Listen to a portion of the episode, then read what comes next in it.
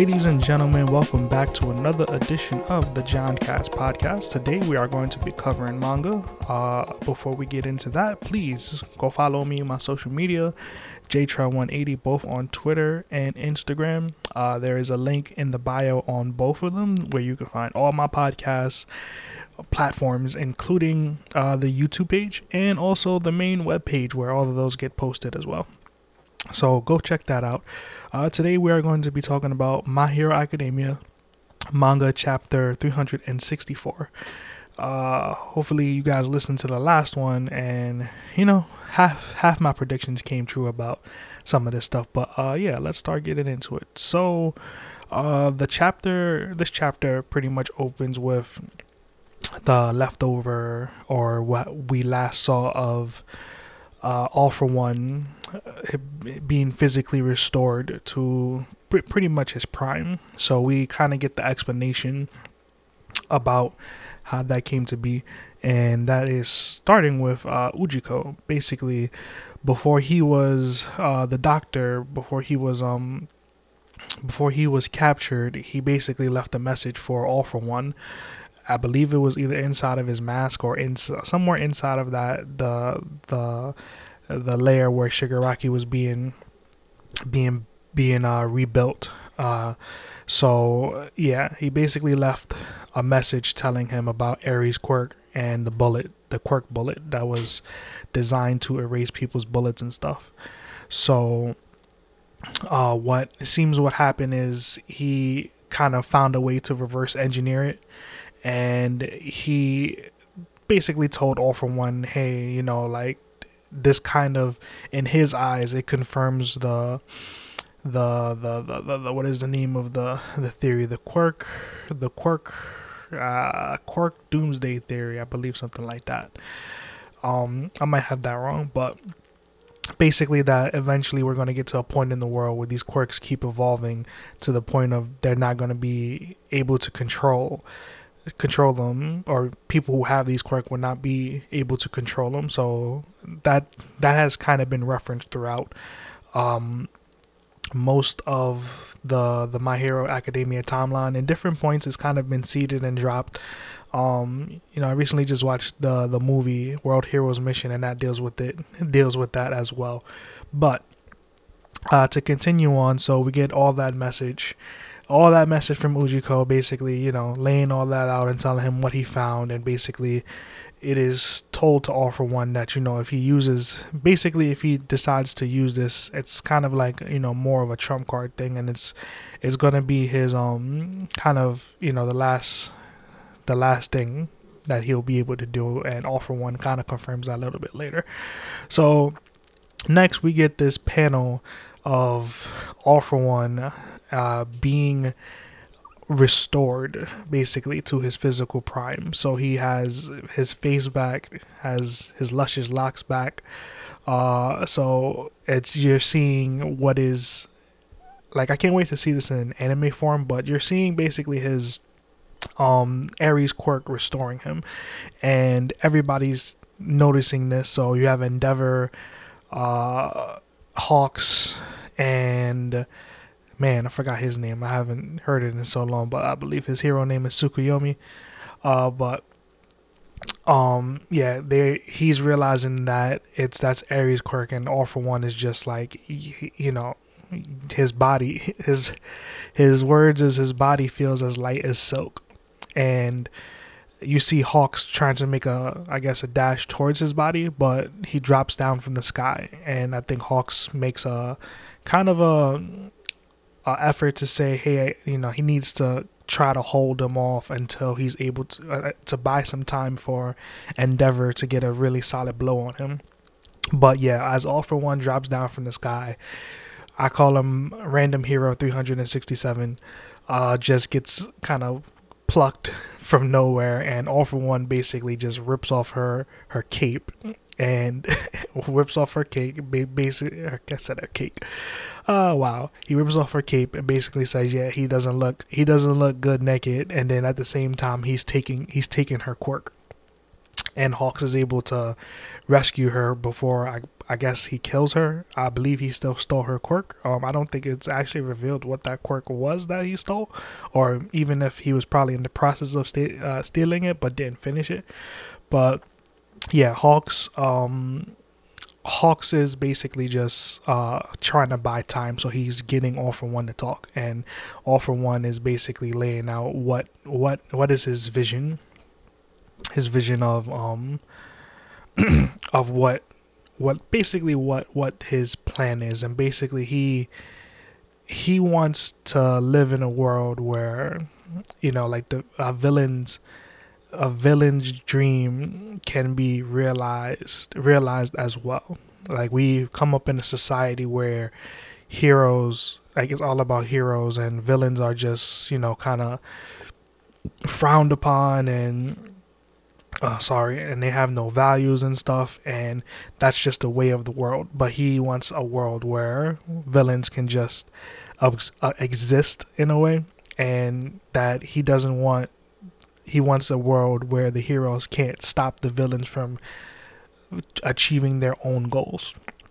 Um, in all of this, I gotta say, like, you know, this I don't know if it's gonna stay like that the entire time, but these panels of of all for one being restored and this effect um i know people have colored it in and i see i have seen some of those colored those colored chapters and it looks interesting but like i said i can't wait to see um what that what that looks like uh, in anime form, and then we get a, a cut to the United States, um, to Washington D.C., and I believe this is the president talking, and um, there is.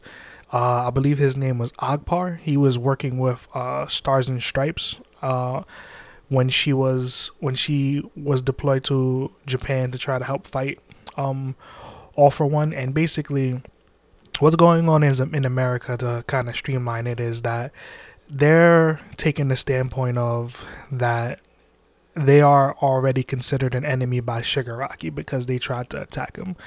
But if they play their cards right, that they can try to appease to Shigaraki and gain his trust so he won't destroy them or won't do anything to them. So basically it's being i guess the worldview is basically that they see that there's nobody going there's nothing stopping shigaraki and because there's nothing stopping him in terms of like the heroes and stuff the only thing that they can do is fall in line and basically now it's like who trying to fall in line to be considered you know the number one type of thing but um Agpar, who was working with Stars and Stripes, basically says we can't, you know, we can't, we we can't settle for that. We can't allow that to be what you know the future is. That's not what Star, Stars and Stripes was fighting for.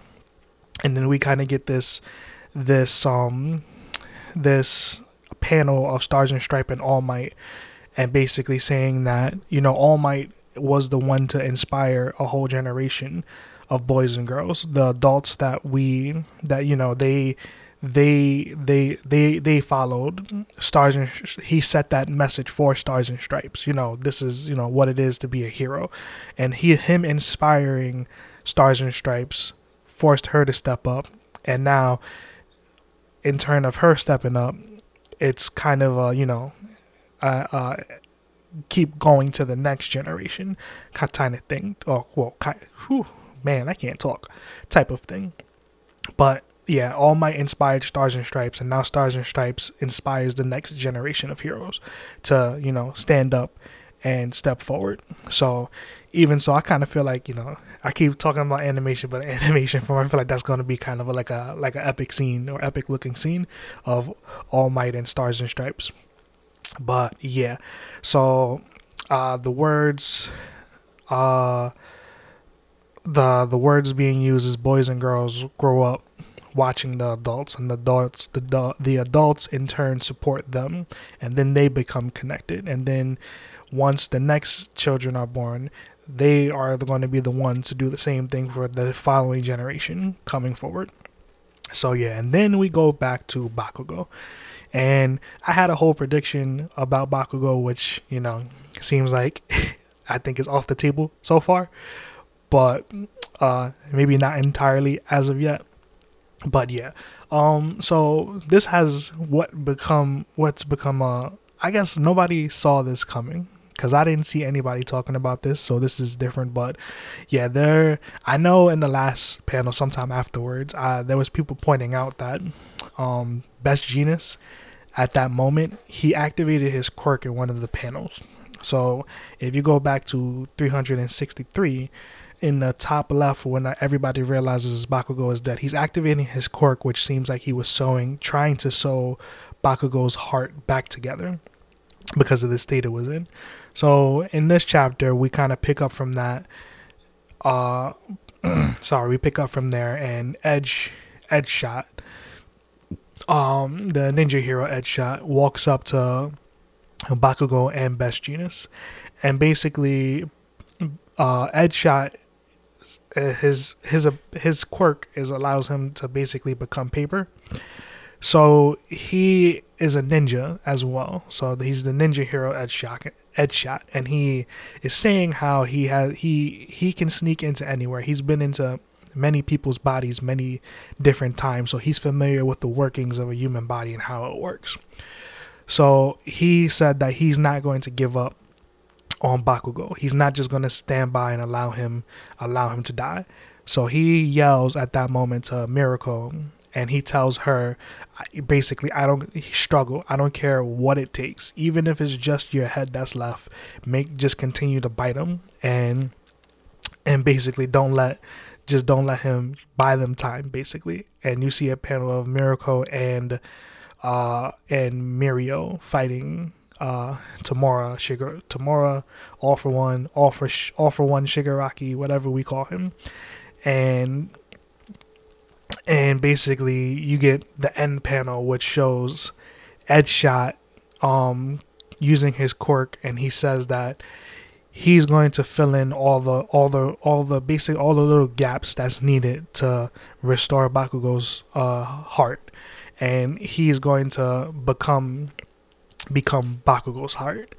And it's kind of I don't know, for me a weird a weird place because I'm not sure if we're literally stating that you know he's using his quirk to move Bakugo's body or he's using his quirk to fill in the fill in for the the the parts of Bakugo's body and Bakugo is going to come back to life like that.